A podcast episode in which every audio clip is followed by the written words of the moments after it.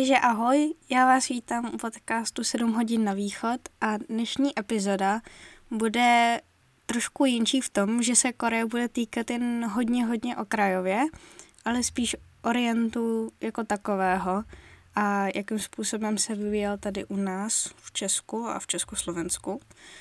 A je to proto, že, okay, krátká backstory, já jsem měla stáž v orientálním ústavu a jeden z úkolů je, že jsme měli přepisovat přednášky z akce 100 let orientálního ústavu. A právě jedna z těch přednášek je uh, vyloženě z dějin orientálního ústavu, protože voilà, máme ho tady už 100 let v Praze na Ládví, takže uh, mně přišlo zajímavé, že nějaká takováhle instituce je schopná přežít tolikhle uh, historických turbulencí našeho státu. A taky to souvisí s Ázií.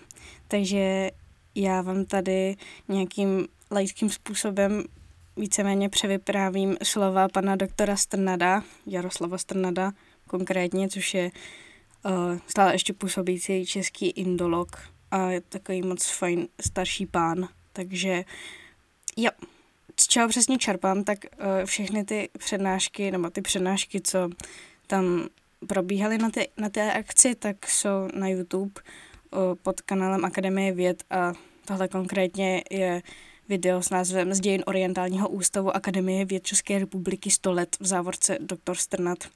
Takže tak, rok staré, takže vlastně letos má Akademie 101 let, což je takový hezký číslo.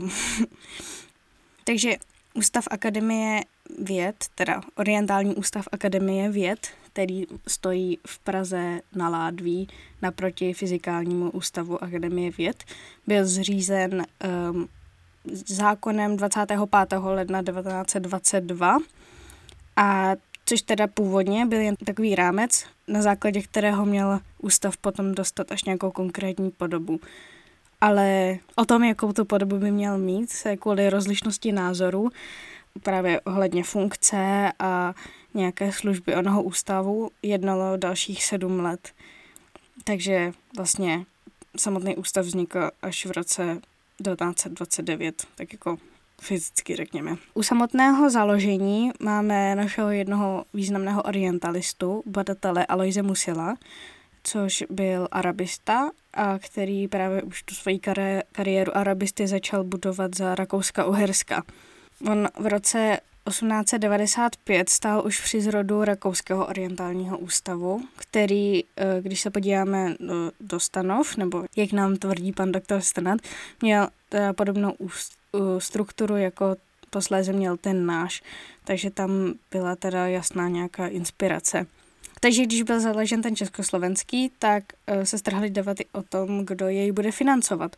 Samozřejmě se očekávalo, že pokud bude financovat od někud soukromně, tak ten, kdo bude za to dávat ty peníze, tak tam prostě se bude dělat to, co si ten dotyčný donátor představuje, aby se tam dělalo. A do toho ale začala zasahovat ministerstva obchodu, průmyslu, školství a národní osvěty Československé republiky.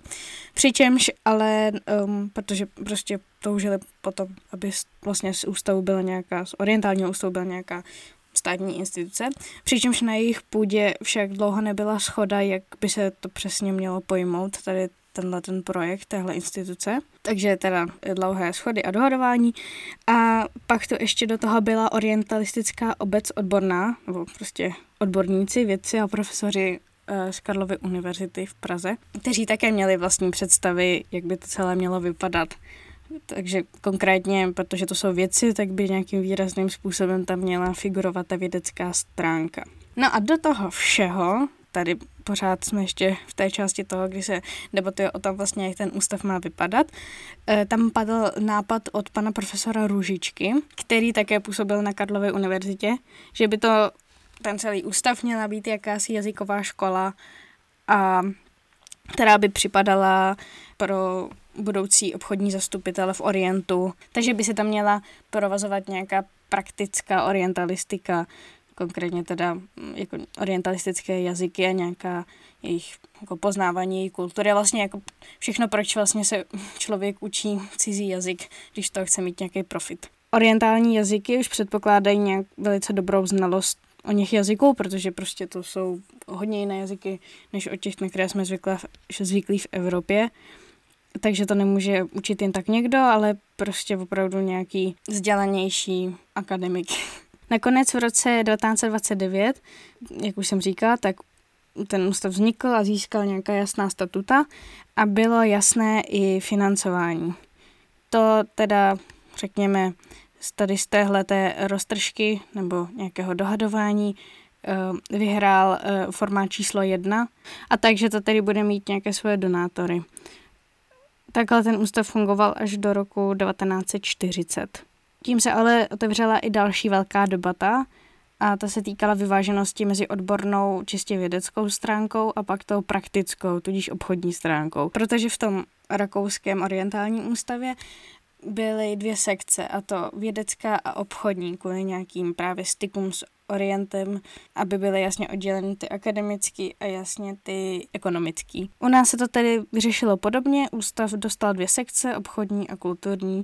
Každá měla svého místopředsedu a jednatele a celé to zaštitoval předseda doktor Rudolf Hotovec, což byl přednosta obchodní komory při ministerstvu obchodu.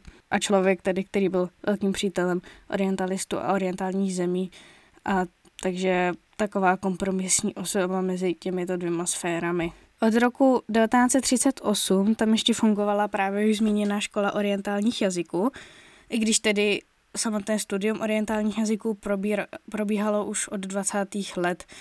Právě vlastně na základě toho vznikl i ten nápad toho pana profesora Růžičky.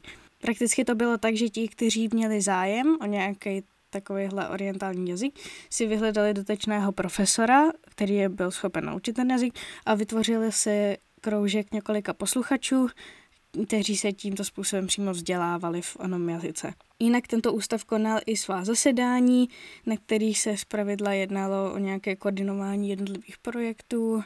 Eh, byli tu mladí badatelé, kteří toužili vědět do Orientu, aby si tam zvýšili svou kvalifikaci a zkrátka v těch 20. a 30. letech se jednalo o takový i vlastně rozpuk nějakých výjezdů, protože na to byly z různých míst poskytovány i granty.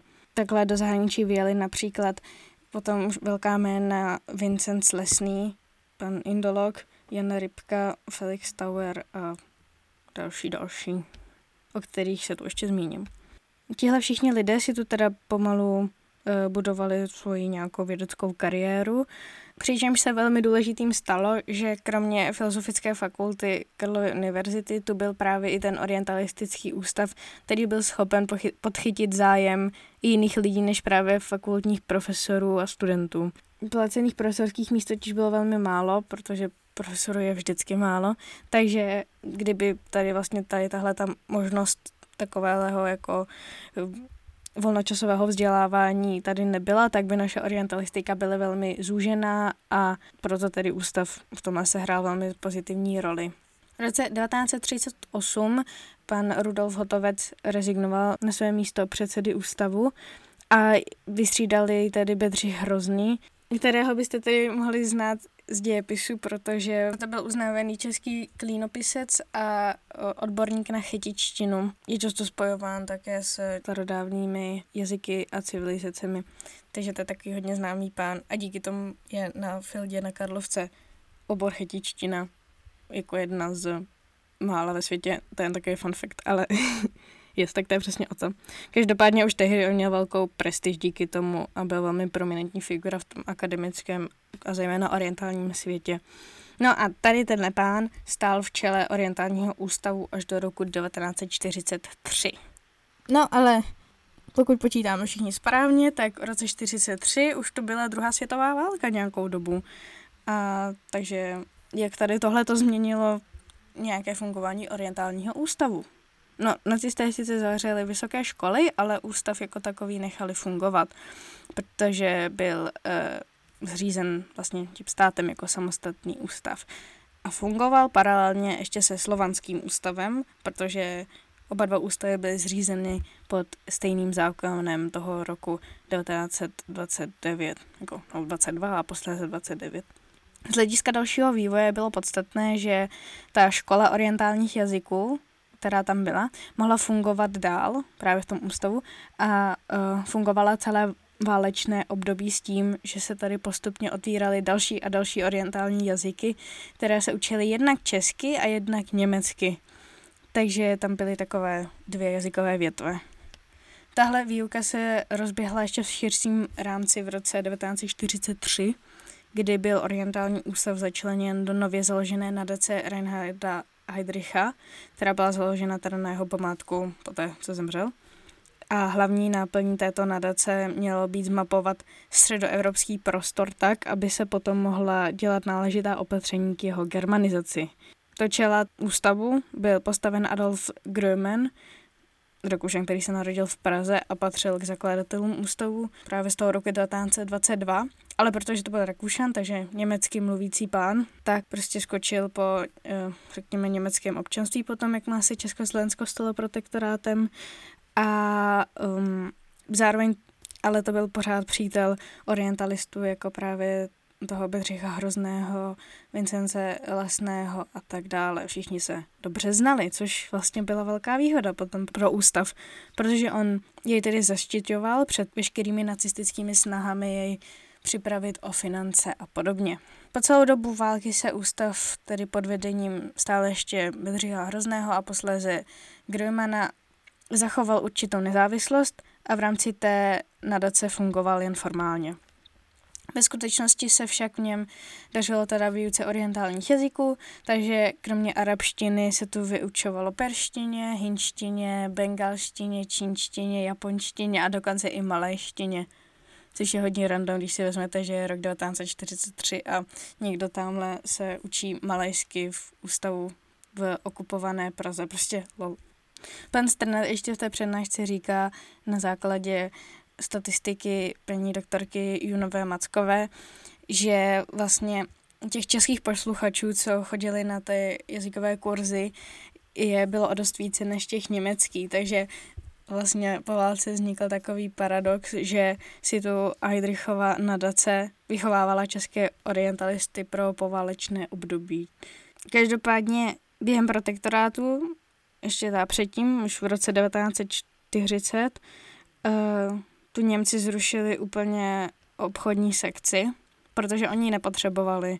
Pro styky s Orientem měli vlastní instituce v Berlíně, takže čemu by jim byla nějaká, řekněme, pražská pobočka.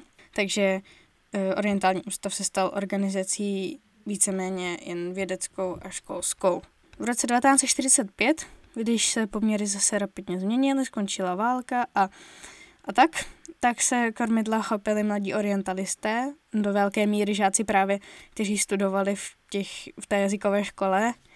A ti měli teda vlastní představu o tom, jak by uh, měl vypadat ten další profil uh, orientálního ústavu.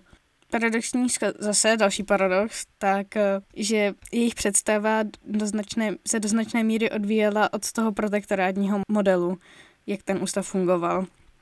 Sami totiž byli názoru, že obchodní sekce tu byla zbytečná a posléze teda levěcově zaměřenější a pak úplně zaměření tvrdili, že vlastně to jsou nějaké buržoázní přežitky a že věda nepotřebuje přisluhovače takového velkokapitálu. Teď jsem prakticky citovala pana Strnada, tak jsem odkazuju na to video. Tím pádem uh, ústav mě, tu svoji obchodní sekci měl nejdřív úplně utlumenou a následně zrušenou a měl se věnovat jen vědeckému bádání. Měl být také placen z ministerstva školství a ministerstva národní osvěty, což tímto způsobem poté skutečně fungovalo. V roce 1948 ta mladá generace, která právě volala potom, jak má ten ústav vypadat, získala ještě k tomu velkou spruhu, pochopitelně po vítězném únoru a ústav se postupně stal právě tou vědeckou institucí. Jako taková instituce přišel do hledáčku našich organizátorů vědy v čele se Zdeňkem Nejedlým, kteří už od roku 1946 plánovali zřízení nějaké střechové instituce, jakési akademie, která by však nekopírovala naši, tu naši jako tradiční akademii věd, nebo akademii věd a umění, ale bylo by to po nějakém sovětském vzoru, jako takzvané vědecká instituce s placeným personálem a systematizovanými místy s vlastním badatelským plánem a prováděli by výzkum, který jim je přikázan a v pravidelných intervalech by produkovali nějaké výstupy a podíleli se na organizování vědeckého života v Československu a tak dále a tak dále. O tom, že se zase debatovalo několik let, jak to bude. Tehdejším ředitelem ústavu byl profesor Vincent Lesný a pak někdy od roku 1950 jej de facto nahradil, nebo vystřídal v ředitelování Jaroslav Průšek, což je, byl velmi známý československý synolog. Ten tedy poté vstoupil do komunistické strany a jako velmi přesvědčivý rétor dokázal uh, prostě za orientální ústav v různých směrech orodovat. Navázal přátelské styky s panem profesorem Nejedlým, což bylo v té době velmi klíčové a prostě stali se opravdu velkými přáteli, no což pak pan Průšek později vzpomíná v časopisu Nový Orient, což je mimochodem časopis právě Orientalistického ústavu a stále ještě vychází a má tam vlastně dost dobrý články. Je to, myslím, čtvrtletník, jestli se nemýlim, a momentálně je jeho editorem pan doktor Hrubý, což je synolog. Jak tedy ústav v průběhu těch sta let tedy vypadal a co produkoval, když už jsme u té produkce? No, můžeme říct, že po celá 20. a 30. léta to byla nějaká činnost nebo vědecká činnost profesorů, spíše připisovaná jejich působení na Karlově univerzitě, která je za to platila. Takže tohle byl takový jejich side hustle trochu. A potom tu byli mladší badatelé, kteří uh, se nejčastěji rekrutovali ze středoškolského profesorského sboru tak jinak prostě to byli normální středoškolský učitelé, kteří nejčastěji vyučovali klasickým jazykům, což je latina a řečtina. Poté to byli i ti, kteří přicházeli ze seminářů těch orientálních jazyků, například Vincent Pořiska, což je eh, zakladatel naší hindistiky. A ti k tomu teda navíc ještě byli důkladně školení v hebrejštině, jakožto v orientálním jazyce. Takže teda overall měli velmi dobré předpoklady, jak jazykové, tak filologické, což bylo velmi důležité. A je to i případ Vincenze Lesného. To byl také středoškolský profesor a až v roce 1930 se etabloval jako řádný profesor Univerzity Karlovy. Takže zdroj československé, lomeno české orientalistiky je vlastně středoškolská báze. Tím vlastně bylo i zaměření tím bylo vlastně dáno i zaměření našich prvních orientalistů, což byli v podstatě historikové a filologové. A takže lidé, kteří byli perfektně vybaveni k tomu uh, studovat staré texty. Například Pavel Poucha, který také za protektorátu vyučoval na gymnáziu, se po válce začal věnovat tibetanistice a mongolistice a indologii. A ty jazyky nějak zvládnu a pak už v roce 1954, což prostě o nějakých třeba deset let později, vyprodukoval docela zásadní tocharštinské dílo. Tocharština je prosím indoevropský jazyk, nejvýchodnější indoevropský jazyk. A prostě až do přelomu tisíciletí to bylo vnímáno jako jedno z nejzákladnějších děl právě tady toho jazyka, což je docela hustý. Poté v roce 1953 byl ústav začleněn do Akademie věd, jako takové a až do roku 1961 fungoval právě v této podobě, že se produkovaly tyhle ty vlastně skoro až, já bych řekla, kuriózní věci, um, teda ale samozřejmě mají nějakou svou cenu to dnes. Takže, jak už jsem zmiňovala, uh, právě ten Pavel Poucha uh, dělal tu uh, tocharštinu a pak posléze vyprodukoval třeba Tajné dějiny Mongolů, což je kniha, nebo Žák Bedřicha Hrozného, Václav Čihař vyprodukoval syntaktické dílo o chetičtině, nebo Dušan Zbavitel, což je významný indolog poměrně hodně, tak se začal věnovat i literatuře a společně právě s tím Vincencem Lesným vydali, vydali sbírku básní Rabina Tara Tákury a tak. To jsou taky, no vlastně, nevím, za mě hodně takové kuriozity, ale vlastně fakt, fakt důležité, důležité věci. A právě začaly ukazovat veřejnosti a zajímat se i nějaké studium moderní problematiky a literatury, což se vždycky hodí. V roce 1961 přišel ale takový velice nepříjemný zlom, kdy byla do orientálního ústavu poslána komise Akademie věd, ale tahle komise byla pojme, pojmenována na poput ústředního výboru komunistické strany Československa a jejich účelem byl bylo výrazným způsobem přeformovat a přeformátovat orientální ústav tak, aby teda nyní nebo tehdy vyhovoval změněným požadavkům a podmínkám doby. To má velkou návaznost na historický kontext 50. let, kdy v Ázii postupně začínal probíhat proces dekolonizace, takže vznikaly nové nezávislé státy a v 60. letech tenhle ten proces nabral značné dynamiky a rychlosti nejen v Ázii, ale právě v Africe. To určitě všem známá pravítková Afrika, kde si fakt většina Afriky během pár let byla úplně svobodná, řekněme. A taky taková hezky, nebych řekla rozesraná, ale to úplně nemůžu říct, jakože politicky rozvrácená.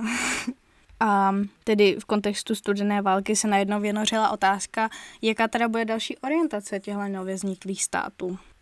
V tomhle bipolárním rozdělení světa e, bylo možné si představit, že tyhle státy, ač byly teď svobodné, budou znovu zatažené do nějakého postkoloniálního systému.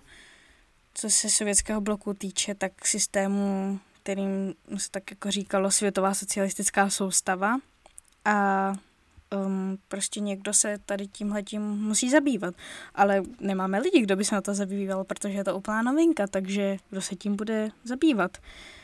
Um, padlo to teda na Ústav pro mezinárodní politiku a ekonomiku při ministerstvu zahraničních věcí a pak teda na Orientální ústav. Jaroslav Průšek, který teda um, měl dobré postavení jak na Akademii věd, tak na tom ústředním výboru, jak vlastně jsem zmínila už předtím. Fungoval tam jako konzultant a znalec Číny. S tímhletím dilematem nebo osolé otázkou dokázal e, poměrně obratně hospodařit. Problém však přišel v roce 1962, kdy došlo k sovětské roztržce a najednou prostě Čína úplně zmizela ze všech obrazovek a z celého nějakého veřejného výsluní. A jak se pan Průšek později vyjádřil, tak uh, prostě nic jsme o Číně nesměli ani říct, ani napsat. A pokud se něco napíše, tak se to bude rozhodovat a konzultovat na UVKSČ a v Kremlu. Nastává tady další otázka. A to, co dál? Uh, byly potřeba nějací antropologové a sociologové a kde je máme vzít? Odpovědí byla Akademie věd. v roce 1962 byla úplně změněna její struktura. Vznikla kolegia, což byly takové jakoby kruhy, řekněme, a orientální ústav byl zařazen do kolegia historie. V tomto kolegiu byla ještě utvořena komise prezidia Československá akademie věd, která se celkově jmenovala pro komplexní výzkum problematiky Ázie, Afriky a Latinské Ameriky v oblasti společenských věd takhle to říká pan Jaroslav Strnat, říká to z paměti, jo, jste, že si tenhle ten název pamatuje. Každopádně zkrátka měli zkoumat tady tenhle orient a narvali to celé dohromady. Tahle komise byla přímo podřízena ústřednímu výboru a vznikla tam úplně nová poptávka tím, jak to bylo celé přeformátované. Jaroslav Průšek Eh, měl teda tahle poptávce nějakým způsobem vyhovět, což se mu do značné míry podařilo, protože mezi léty 1963 a 1970 vzniklo poměrně dost zajímavých kolektivních děl, jejichž teda hodnota se uchovala do dnešních dob a jsou to díla ve směs orientující se na moderní problematiku právě těchto zemí, nebo tehdy moderní problematiku. Takže během těch 60. let se v ústavu vytvořila takové oborové skupiny a združení, kde tam například byla skupina, která se zabývala vznikem moderní literatury v Ázii, kterou vedl Dušan Zbavitel, už zmíněný, a přispívala tam například Zlata Černá ze synologie, nebo iránistka Věra Kubičková, nebo armenoložka Ludmila Motalová, a japanolog Miroslav Novák a právě tito badatelé dělali komparativní výzkum, kde ukazovali, jak e, prostě vliv západní civilizace v 19. století modifikoval klasická témata zaměření stávajících literatur. Například jde konkrétně o vznik prózy a jak s ní tamní uh, literatury nakládají. Ale je to vlastně hrozně zajímavý fenomén, my to taky teď bereme ve škole. na nějakých přednáškách. A, takže tyhle věci tam začaly vznikat, mimo jiné. Zároveň tam ale začaly vznikat i věci, eh, které byly vyžadovány ze zhora, takže prostě měly nějakou tematickou poptávku. Takže například další kruh badatelů se zabýval čínskou ideologií, což teda bylo z hlediska politického v té době, a vlastně stále je, ale v té době taky velmi žádoucí. Konkrétně, co tam vlastně teda ti maoisté v té Číně dělají. Vezměte, byly to 60. léta, Mao je velmi, velmi, velmi, velmi u moci. a jak se to tam vzalo a hlavně jak proti tomu můžeme bojovat, protože prostě Sovětský svaz a Čína, mm, mm, mm, pak to tam trošku drhlo. Uh, tohle dílo teda bylo na objednávku, uh, autory byli Augustin Palát, Timoteus Pokora a Josef Fass a pak ještě další, to byly, celé tři byly hlavní autoři. No, ale vzhledem k tomu, že oni právě tito tři neprošli stranickými prověrkami v roce 1968, 70 a 71, tak celé toto dílo šlo do stoupy a nemáme ho vůbec k dispozici. Z Nového Orientu, z toho časopisu, se dočteme, že tam byly pochybnosti, jestli se vůbec, jestli právě tady tohleto dílo je vůbec zpracováno ze správných marxistických hledisek. Mluvím teda o tehdejším Novém Orientu současným, tam se probírají úplně jiné věci. Další dílo například, které bylo takhle požadováno z politických výšin, je dílo Asie po druhé světové válce, které zpracovával kolektiv pod vedením Josefa Muzikáře a právě tam byli zapojeni znova Augustin Palát a Miloslav Krása či Ivo Vasilij. To ale taky nespatřilo světlo světa, protože autoři zase neprošli prověrkami a roku 1971 byli všichni vyhozeni z ústavu, takže celá ta věc šla k ledu, protože to neměl kdo dělat. Ovšem ten nápad zkoumat Asii po druhé světové válce v moderním kontextu úplně nezapadl, takže v 70. a 80. letech nabil ústav, kdy ta ústav zabil za trošku, nabil za trošku jinou podobu. Ta témata začala znova propírat, takže vlastně stále tady z tohohle máme nějaké dvě monografie. Subsaharská Afrika po druhé světové válce a pak dílo Jihovýchodní Asie 1940 až 1945 od Rudolfa Bráska. Když se ještě vrátíme k těm 60. letům, tak byla tedy velmi plodná a bohatá i po tom, co byl ústav donucen změnit orientaci z filologické na sociálně kulturní. A evidentně se mu to do značné míry podařilo. Z tohle perspektivou se tedy dalo očekávat, že pokud by další vývoj by byl plynulý, tak by to mohlo vést tomu, že náš Československý orientální ústav by byl schopen si udržet nějakou mezinárodní pověst, a, kterou teda v těch 60. letech už minimálně v Evropě měl. V té době se zase opět začalo vyjíždět na stáže, jednak do zemí Ázie, e, to teda tam jezdili i nestraníci, aby se tam zlepšili to své vzdělání a hlavně spoustu azijských zemí nakonec vlastně padla do toho sovětského bloku, eventuálně. A pak na západ, zejména do USA, Austrálie nebo západního Německa. Ale tak tam logicky pro tu dobu bylo potřeba mít ty lidi, lidi nějak prověřené, takže to většinou byly členové strany. Když se pak podíváme na léta 67 a 68, tak uh, je vidět, že z 80 člené skupiny, která vlastně v, v ústavu působila, vždycky tak 15 lidí pobývalo v cizině. Takže část mzdových fondů zůstala ústavu a ten si pak bral na částečné úvazky mladé lidi a zkoušel je, do jaké míry se osvědčí a pokud ano, tak se pak snažil nějak zaměstnat. Takže vlastně ty výjezdy byly výhodné jak pro ty samotné badatele, tak i pro ústav jako takový, co se finančního hlediska týče. Pan doktor Strnat k tomu přidává i takovou jako anekdotu, že tehdy um, všichni měli občanské průkazy a byly to takové knížečky, kam se uváděly záznamy o všem možným a zároveň i o zaměstnání, protože kdo není zaměstnaný, tak prostě je to příživník na, na režimu a tak prostě komunismus. Ale uh, proto teda nemít razítka nějakého zaměstnavatele, v tom občanském průkazu byl velký problém.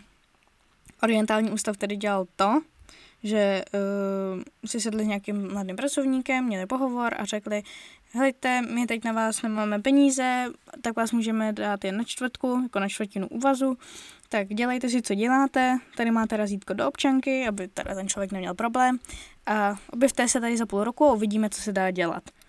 No a když teda ten člověk byl nějakým způsobem aktivní a publikoval, tak za, za čtvrt úvazku byl půl úvazek a když byl ještě aktivnější, tak z toho bylo pracovní místo. A tímhle teda způsobem se hospodařilo s finančními zdroji, které teda do značné míry byly omezené a zároveň to byl i docela chytrý způsob, jak lovit ve vodách absolventů filozofických fakult.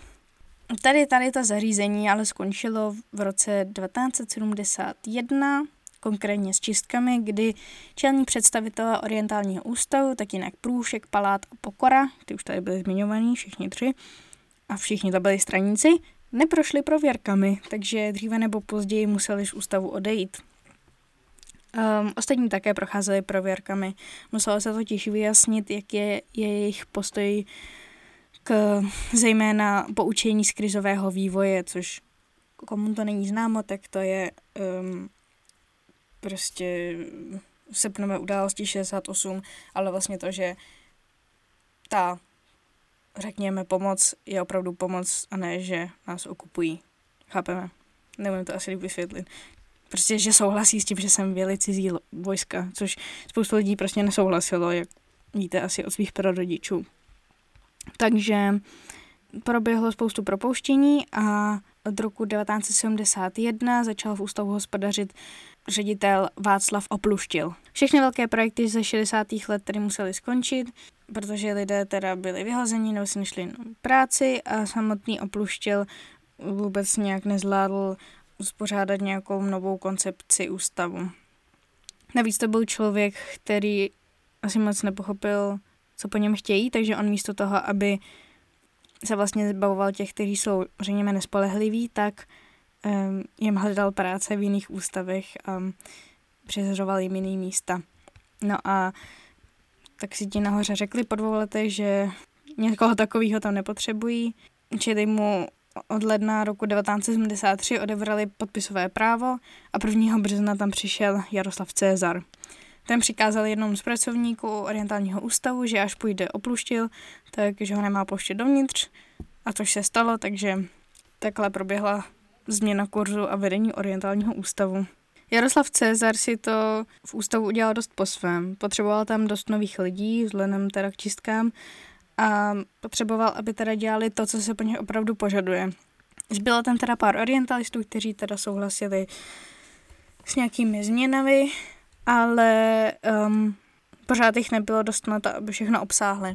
On tedy založil oddělení Latinské Ameriky, vybral tam vyloženě amerikanisty nebo lidi, kteří měli úplně jinou kvalifikaci, často to byli politologové nebo historici, a nebo často i jeho známý, takže on si tam takhle um, vybudoval nějaký vlastní okruh kolem té Latinské Ameriky a stal se z toho taková kamarádská sešlost. Potom koncem 80. let tam ještě založil oddělení výzkumu amerického imperialismu, a tak se z orientálního ústavu začal pomůstávat ústav pro výzkum rozvojových zemí nebo něco takového. Ústav se tedy během těch 20 let jeho ředitelování uh, úplně proměnil. Pak ale přišel listopad roku 1989. Cezar poměrně záhy rychle pochopil, oč se jedná a rezignoval na svůj post.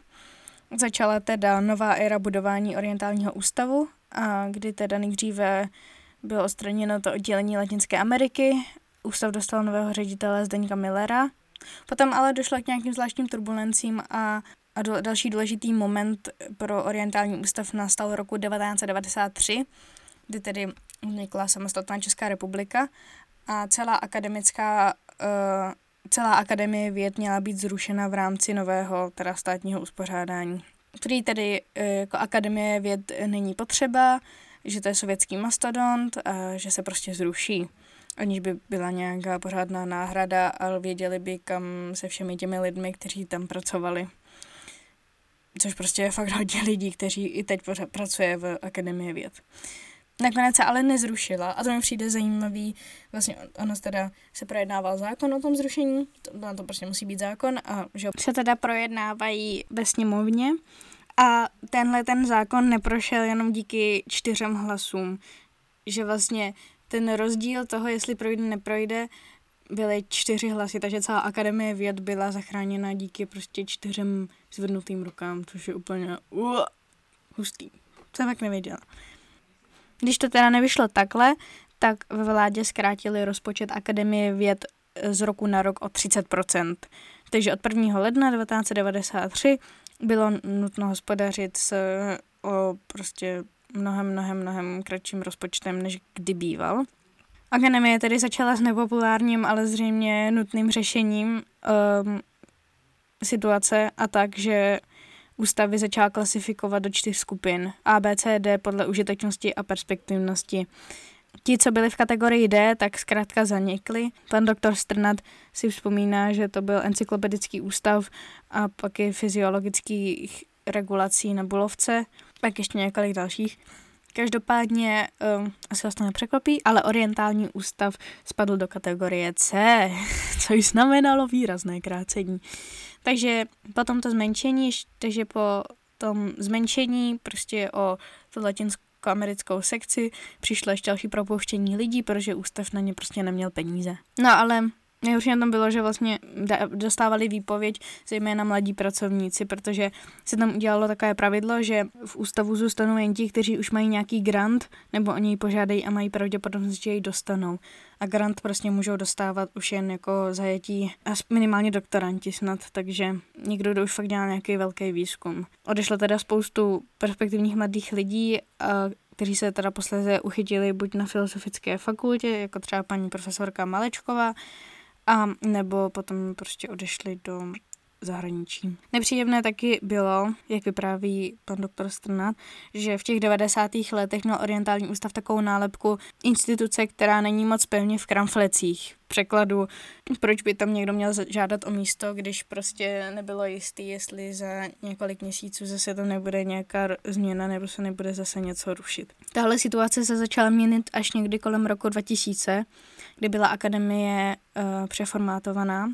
Z ústavu vznikly veřejné výzkumné instituce, jako jsou teď, a tento status dostal tedy i orientální ústav.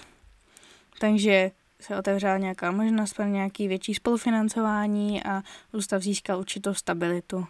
Co se týče badatelského profilu, tak se tam už prostě nekladou žádné politicky motivované požadavky, a jde prostě čistě o to, aby se tam vědecky pracovalo a publikovaly se kvalitní věci srovnatelné eh, ve světovém měřítku s ostatními prestižními západními a americkými univerzitami a teď už vlastně azijskými, prostě se všemi a, eh, že je člověk může, teda akademie může publikovat v odborných časopisech a monografiích a zkrátka instituce získává nějakou prestiž a peníze. Tohle tak jako přetrvává do přítomnosti. Jsme tedy už na úrovni srovnatelné s nějakou západní Evropou. V posledních letech se ústav otevřel i pracovníkům ze zahraničí a dneska je to možná až, až 30% orientálního ústavu, kdy tam jsou vlastně cizinci. Například hlavní hlavou knihovny orientálního ústavu je paní, myslím, že z Filipín, což je taky mega hustý. Každopádně to by asi bylo všechno. Orientální ústav je teda normálně přístupný, je tam právě knihovna vedle, kde si můžete půjčit spoustu knih, které třeba v městské knihovně úplně nejsou, nebo tam třeba jsou, ale jsou většině vypůjčovaný. Mluvím hlavně o knihách na koránistiku a synologii. Takže to byla nějaká takhle stručná historie orientálního ústavu, takže když vám takhle někdy skříží cestu, tak aspoň budete vědět, s čím si chudák všem prošel. Ještě teda chci zmínit, že jsem trošku zamakala na, uh, na tom, kde podcast za všude najít a teda je na teda Spotify, uh, Apple podcastech, na Soundcloudu, taky postupně epizody postů na YouTube. Taky má Instagram 7 hodin na východ, pokud to ještě nevíte. Takže se tam můžete jít podívat, jsou tam nějaké obrazové materiály nebo mi tam můžete něco hezkého napsat. Já se s váma loučím dalšího dílu podcastu. Takže ahoj.